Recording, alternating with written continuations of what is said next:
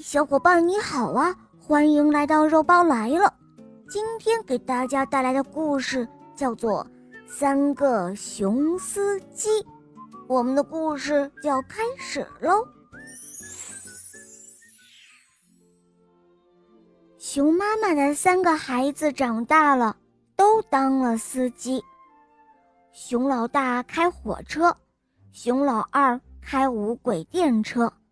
熊老三开汽车，这一天，他们碰到了一块儿，互相比较起车来。熊老三说：“哈哈，还是熊老大的火车好，又大又长，跑得又快，多威武，多潇洒呀！”熊老大摇摇头，他说：“哎，你不知道啊，我的车是很不自由的。”一天到晚只能够在铁道上跑，多不自由啊！不自由就不潇洒吗？我看熊老二的无轨电车就比我的火车自由多了。还有你啊，小小，你的汽车那就更自由了。所以你们俩才是潇洒呢。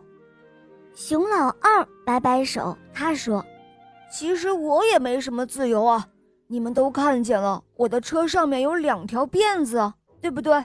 就像两根绳索束缚着我，给我的空间是那么的有限。熊老三听了他们的话之后，他笑了，哈，这么说我是最自由、最潇洒的喽？那么你们也想个办法嘛？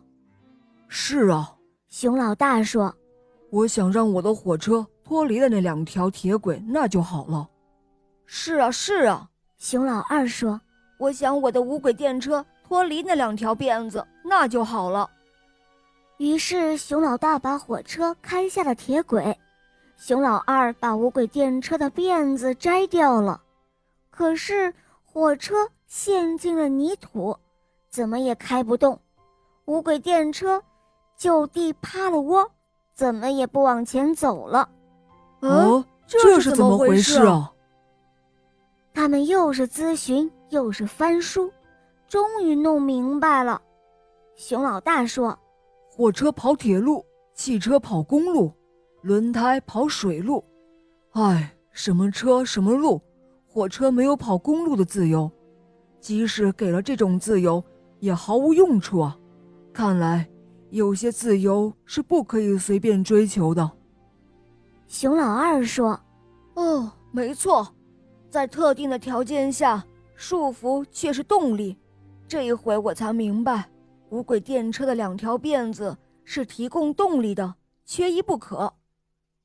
熊老三眨巴眨巴眼睛，他问：“哦，那是为什么呀？”熊老二回答说：“因为电车的动力是电，电要通过辫子流入电车的发动机，这电流同水流是一样，有来路有去路。”无轨电车安装两条辫子，就是让电流从一根辫子流入电车的发动机，使发动机转动起来，然后再让电流从另外一根辫子里流回到发电厂。而如果辫子脱离了，哪怕只脱离一根，电流也就立刻中断，电车自然也就开不动了。熊老大红着脸说：“是啊，以后我们无论想什么办法。”也一定要符合知识，不能盲目的行动啊！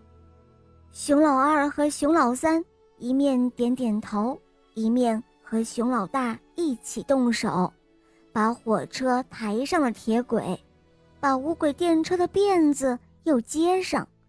这样一来，汽车跑起来了，无轨电车跑起来了，火车也顺利跑起来了。